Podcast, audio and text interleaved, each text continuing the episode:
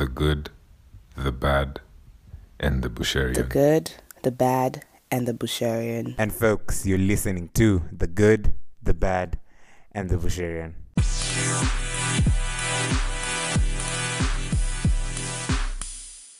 So uh, I've always wanted to be pathol- a pathologist, you know, like as I just said, research diseases and everything. Um, and then there's also stuff that I'd like to do on the side, like if I could become a book editor, that would also be nice. And if I could just like be able to write books, you know, like just different books. You know, um, John Grisham, Mm-hmm. I think, yeah, Mhm. yeah. He he writes standalone books. Sometimes he writes series. I think that that would be really fun because I definitely want writing to be a thing for me, but I also want to be able to engage in the other stuff that I really want to like drive my life forward, and that would be pathology. You know. And even with that, how old were you when you were doing all this research? Uh, I was around ten.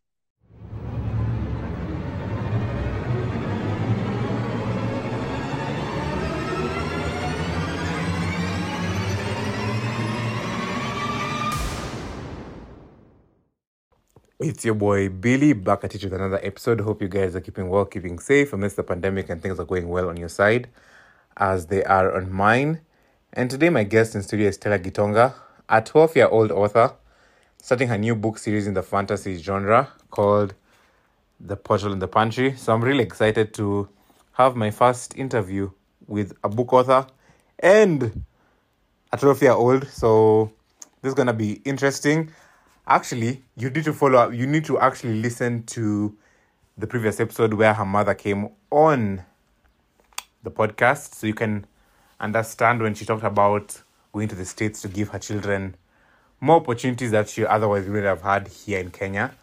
So taylor hi. How are you? I'm good. how's it going? Uh, it's going well. how's how do you find the open school? How's that Um, yeah, school just started up for us. We had our orientation on Thursday, and we had the uh, first day of school, which they call Scala Brevis, on Friday. mm-hmm. and how's that It was good, yeah. Uh, we got to be introduced to the campus. It, it's kind of big, so you have to like learn how to navigate around it, and also has like six years worth of students, so it gets kind of hard to like uh find your way around Marist. Which grade are you in at the moment Um, I'm in seventh grade. So are you excited about it? And Um, are you enthusiastic about the year to come? Uh, yeah, I'm definitely excited about it. Mm-hmm. What's exciting? What are you looking forward to? Um, the things that I'm looking forward to the most, I would have to say, are um going to be like our introductions to our language classes and definitely some of the clubs that they offer. Like I'm planning on joining a Chinese club maybe, and um, you know, also my speech and debate class, which has uh debate debate tournaments. Mm-hmm. And why why do you choose Chinese? Why Chinese? Why not any other language? Um, because I feel like uh Chinese, it's just like because considering the fact that on in later years, I'm planning on uh joining Spanish. I'm planning on learning Spanish. If I uh do Chinese, you know, that'll be like a nice uh dose of challenge basically because Spanish it, it's relatively easy to learn and I've already been learning Spanish for a while, you know, so I want to be fluent in that, but I also want to learn a bit of Chinese on the side kind of. Mm-hmm. Interesting. And what about your speech and debate class? Are you why are you excited for that? Um, we're going to be having some upcoming tournaments. So basically, debate class at Marist is for the first two weeks in seventh grade. You learn basically the basics of debate, how to debate, how to form arguments, that sort of thing. And then the rest of it is pretty much just you practicing debating with other people in your class. Also, the classes they're relatively small, around like uh nine, eight people. Nine would actually be the largest class. I have nine people in my debate class, and that's um and so then those kids, they all go to tournaments together, sometimes outside of school, sometimes in school, but online, you know. Um, and it's, it's just a really fun experience, you know, to just kind of like meet people and also get the opportunity to um, just debate to your heart's content, really. So what about debating intrigues you a lot? Um, I like the fact that you're able to form your own arguments and research what you choose to research because I just I find the I find conversation nice, you know, even though I, I don't talk that much at school, but I do enjoy uh conversation, especially when it's in opposing arguments, so that you can like um you can kind of understand the other person's viewpoint, but you can also sort of apply it to your own research, and I, I just think that's really fun to do. Mm-hmm. And now that you said you don't talk so too much in school, would you say you're an introvert? Uh, yeah, definitely. How come? um, I usually don't spend a lot of time around people. You know, I'll like talk to my friends, I'll text them, but it's it's it gets pretty hard for me to like uh put myself in new crowds. That yeah, I I've been struggling with that the first couple of days. You know, uh, I've talked to a grand total of one person, so uh, achievement, I guess. Mm-hmm. and what about now that you've you've been in many contests, spelling bees? Um, how do you navigate all those social? Because those are very social spaces with a high pressure environment. So how do you navigate all that? Usually, uh, I just close my eyes and focus on one specific thing because for a lot of the so um like you know how I was presenting for um I would present these like PowerPoint presentations of the book writing process and how it applies to like my book. What I would do usually is I would have like something to hold in my hand that I could just kind of like squeeze if I was like feeling really stressed stressed, which was the majority of the whole time. So I would just like have a piece of paper or you know this little like cat hamburger thing that I have and just kind of like use that to just kind of use that to um basically like control my anxiety levels. So even as we record this, do you feel anxious or is it um casual for you? Um, sort of ish, but it's also like sort of ish, but it's also like I um it's not me looking at a person directly, which definitely does make it a whole lot easier because the fact that you can like see people watching you is something that definitely makes it a lot more stressful for me. But over the years, over the months now that you've been doing your tours, has it become easier? It's become easier a little bit. It's definitely a thing that needs to improve with uh practice. Not entirely sure if the anxiety is just gonna float up and you know go away. Like, um, but you know, it definitely it does get better over time ish. Yeah. So now I want you to tell me a bit about the book writing process.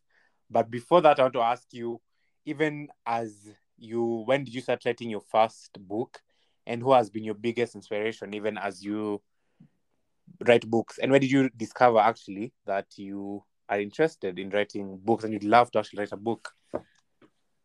So uh, I'd always been a really adamant writer ever since I was around like five, basically. In kindergarten, I remember that I used to really like, you know, writing like little stories for class. They, they were usually for class, yeah. And then um, it just kind of developed over time in like first grade and second second grade especially because I remember I had a teacher and her name was Miss Schwane and she really really liked um she had us writing narratives, right? So I just loved writing narratives about my cat Sylvester because I had just gotten him that year. So I would write stories upon stories, and I used to introduce myself into poems, and I'd write poems about him. And my school did a thing called Reflections, where you could like submit creative writing. So I tried that too. I would do stuff like the writing fair. Um, yeah, it was just a lot of me trying out uh, different writing styles in the second grade mainly. So then when third grade rolled around, I remember that we had just taken some test, I think, and after we had taken it, um, she was saying we had free time to like do whatever we wanted. So I like pull up a Word document and I'm like, you know what? I want to write something because I had already written stuff before. I really enjoyed reading. I really enjoyed reading fantasy books and fantasy novels, and I want to see if I can put my own like spin on that and if I could like make a cohesive story. So I start typing it, I type out the first paragraph, and then I just kind of like left it at that for a while. And then I come back around like three, five months later. I was just like cleaning out my files, right? Because it was the summer. It was either the summer of going from third grade to fourth grade, or it was around March. And I was just cleaning out my files.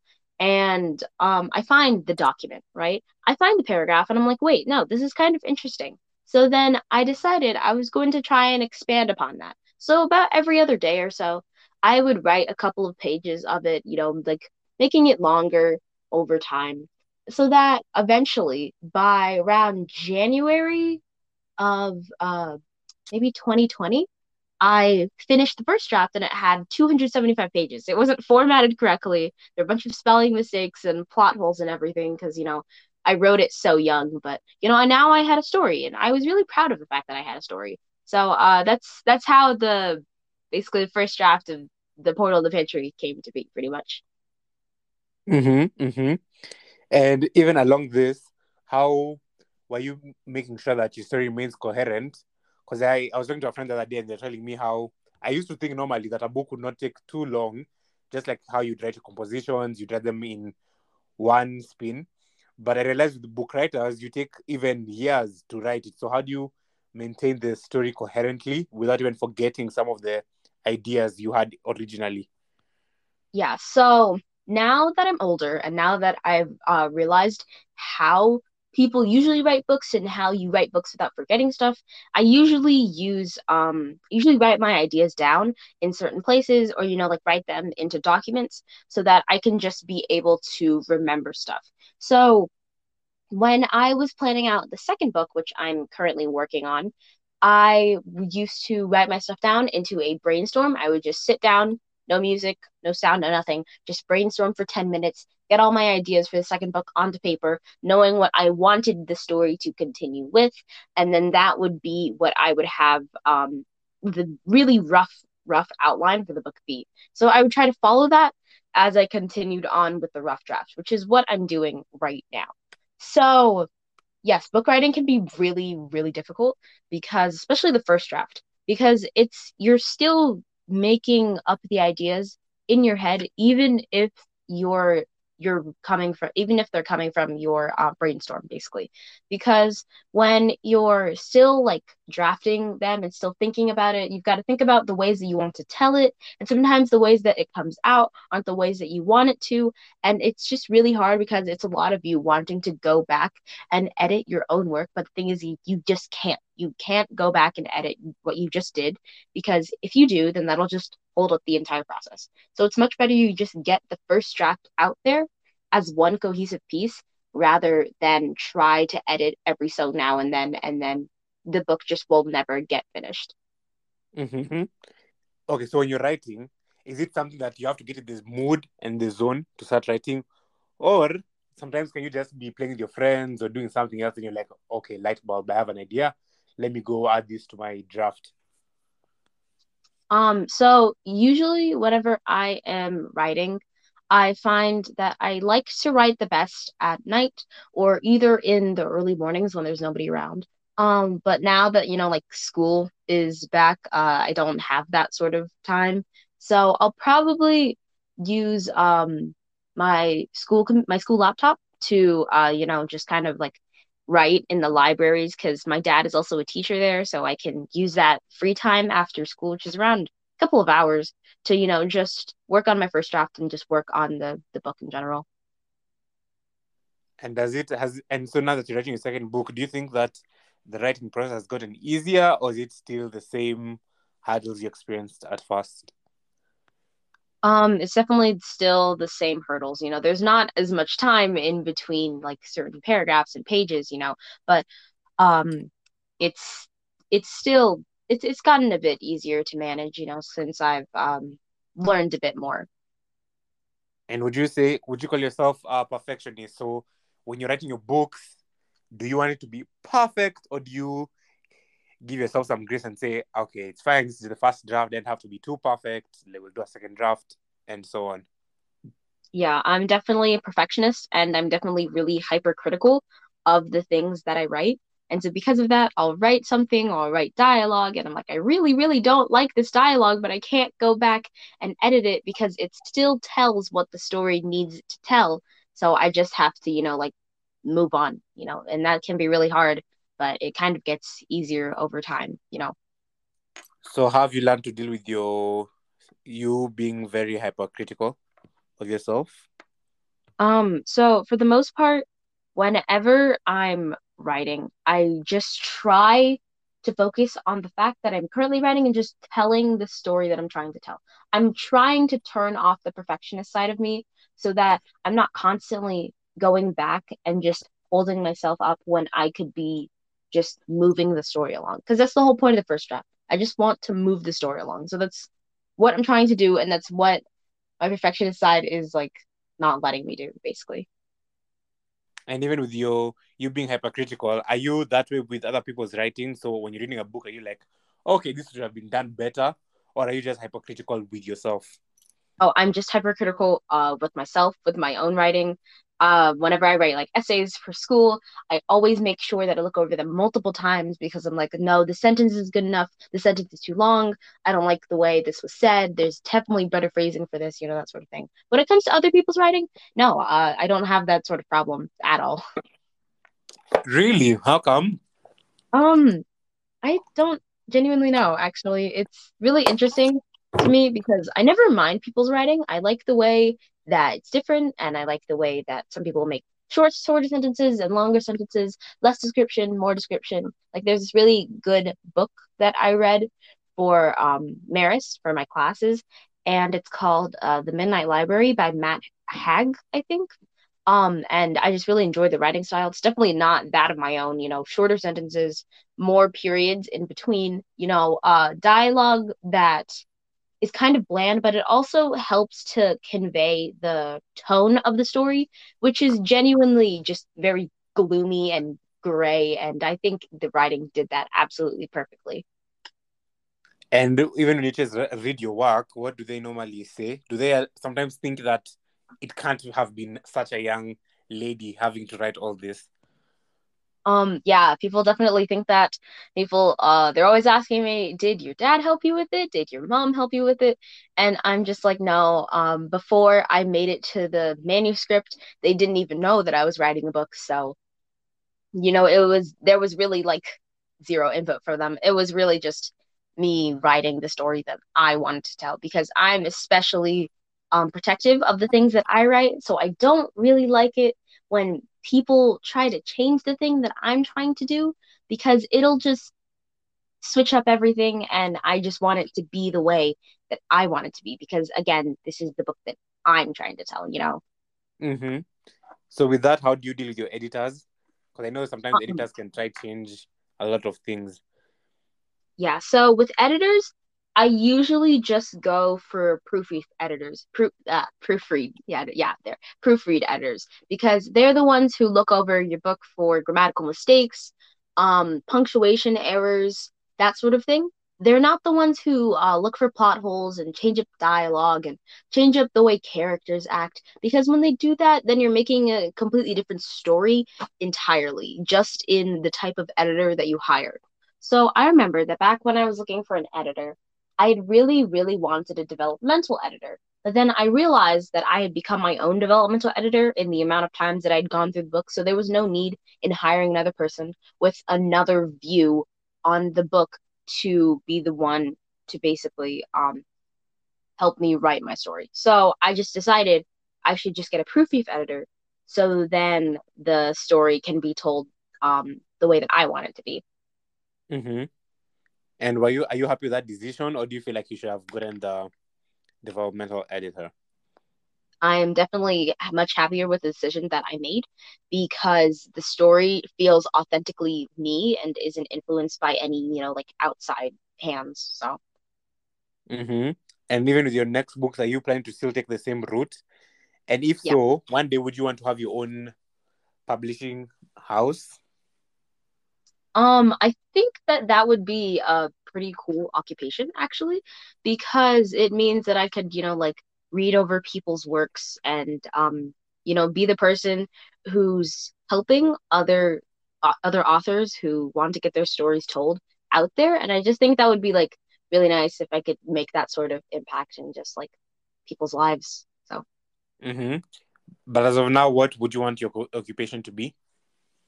Um, so there's actually a lot of stuff that I've always wanted to be. Like one for one thing, like the main job that I've always wanted to have since I was like eight is a pathologist, which um, pathology mean it comes from the word pathogens, which is like viruses, bacteria, fungi, that sort of thing.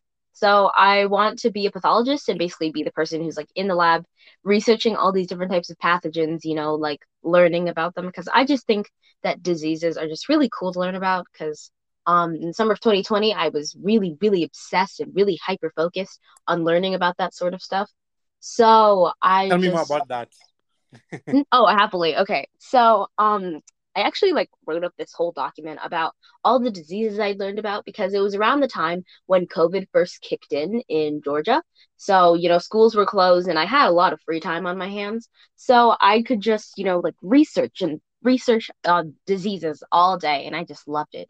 So basically, I remember the one of the first things that I had learned was that um, in, in China, I think. In China, in COVID, during COVID times, uh, the way that it was transmitted between animals and then to humans was like these certain meat markets, right? Where they would have the animals and the animals are stacked on top of each other in like open ish cages, like, you know, like the open bar cages. So basically, the um just like the fluids and excretions and just stuff from the animal on top would go to the animal on the bottom because that is how uh, COVID would pass from the bats to more animals and then to the animals that people would eat. So the people would eat the animals that are infected and then they would go on and get the infection. So it comes from, I think it's called a horse bat.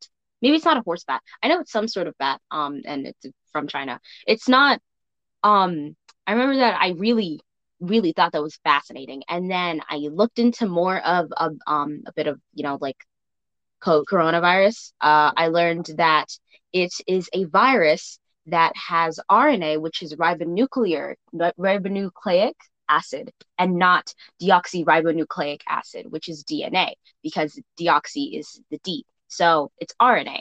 And because it's RNA, that means that it only has one strand, not two strands, like a normal DNA would have. So it has the normal strand and it has um these four uh what are they called?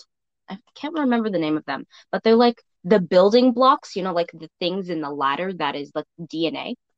But there's a new one this time. And so that's what RNA is. RNA is really good, especially um, in viruses, at mutating. And so because it's really good at mutating, that's the reason why COVID was able to develop into like four, three different strands over the past couple, over the past like two years, because of the fact that RNA was its genetic base. So it just has that sort of uh, ability, right?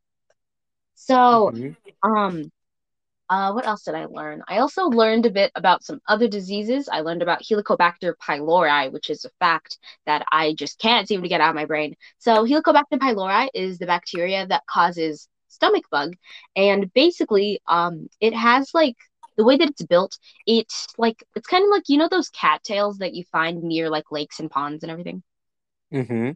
Yeah, so it's kind of built like a cattail, and it has um like these four strands at the back, which are kind of like tails. So basically, when Helicobacter pylori enters your system, it needs to find a way to get to your stomach lining because once it gets to your stomach lining, then it'll be able to spread toxins and it'll be able to just infect you, right?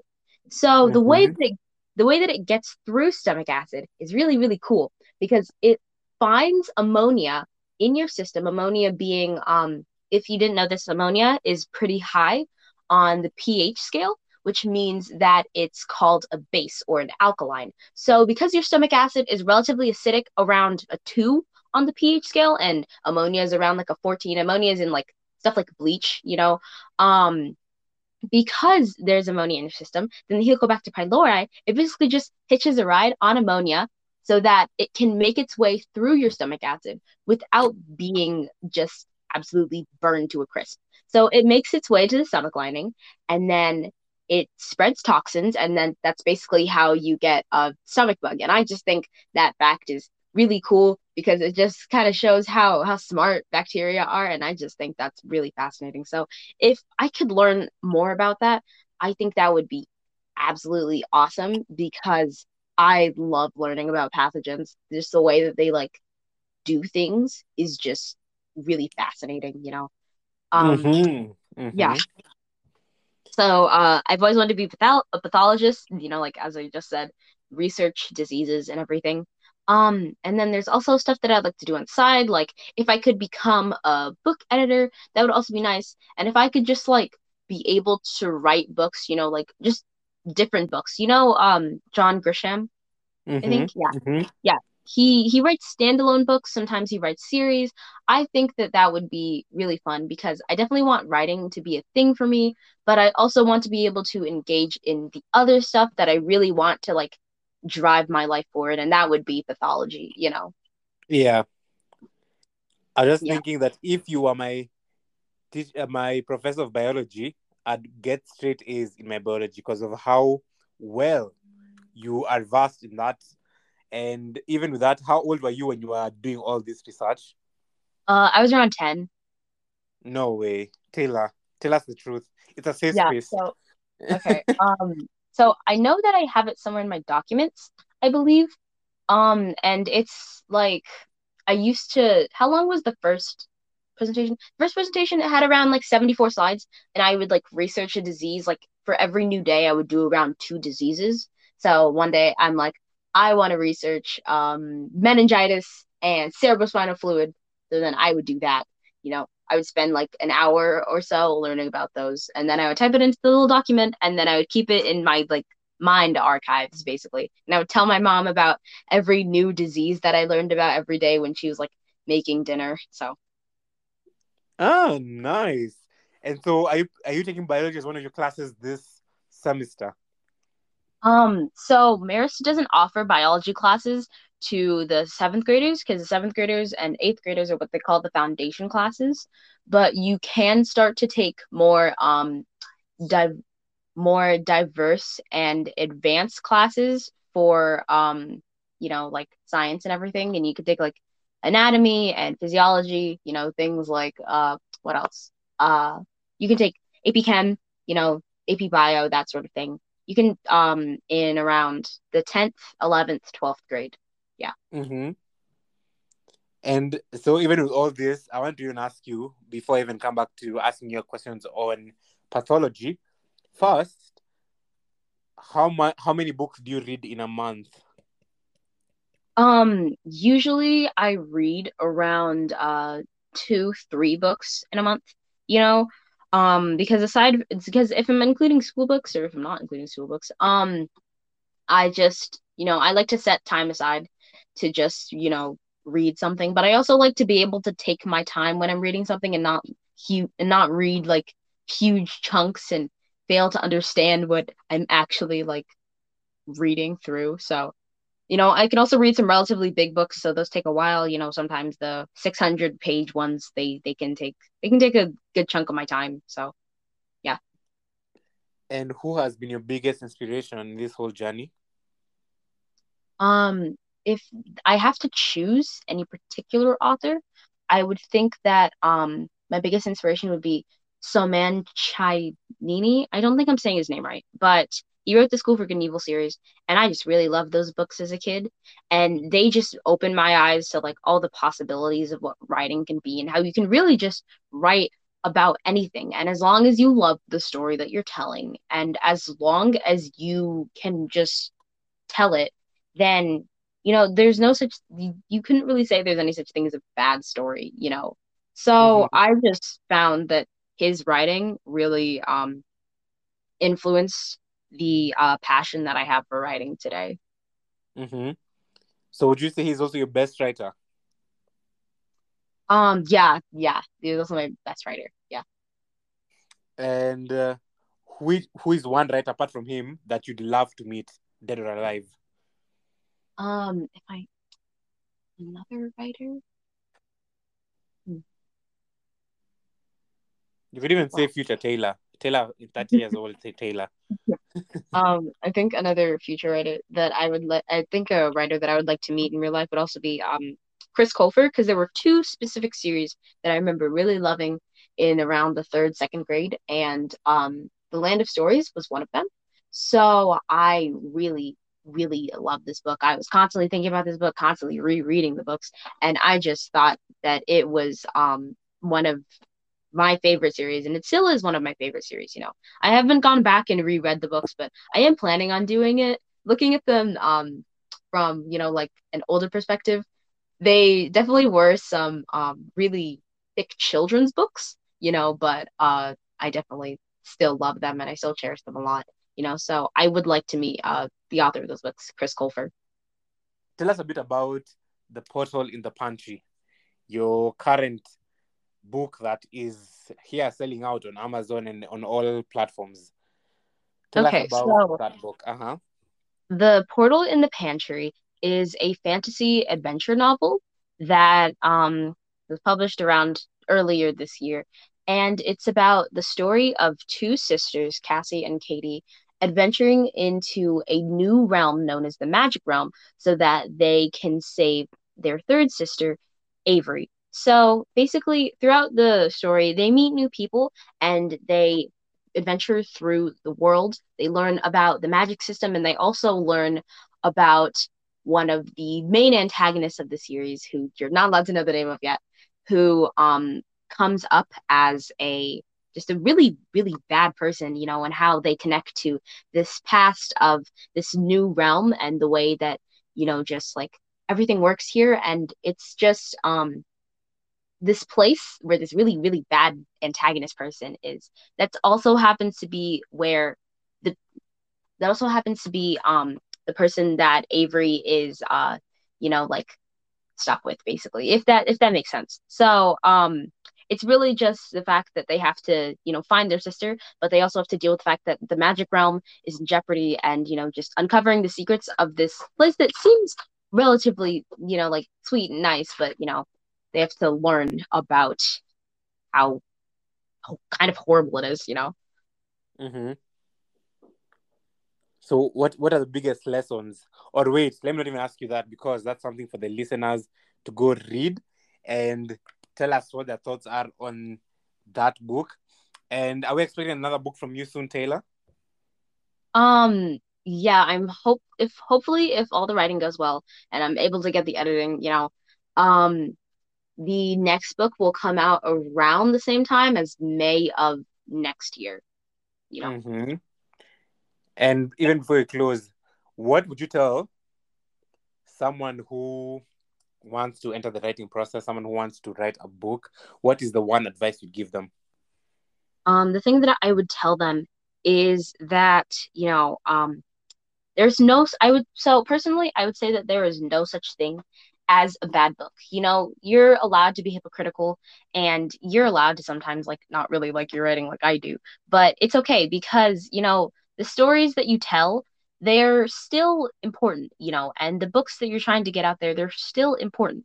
So really writing is just a process of not allowing yourself to give up because if you don't give up writing then you'll find that you've made this entire novel and then from there you can just do whatever you want with it because it is your creation and it's the thing that you have made. So it's also really important to you know just like genuinely be proud of yourself and the things that you wrote because just like understanding that yes i wrote this i wrote something i actually i can actually do this that that can really push you forward. And that's genuinely what pushed me forward and what encouraged me to really just try and get this book out there and get it to the um places where it's it's gotten you know because like this genuinely is amazing. I didn't think that it would make it this far. You know it was just like this little book that i wrote in the third grade and then i decided to edit it and i was like whoa this could actually be something. So you know just being able to realize what you're capable of is genuinely one of the things that keeps me going as a writer and hopefully will keep new writers going you know? Yeah, yeah, definitely. And are you overwhelmed with some of the responses you're getting, or did you expect all the responses you're getting?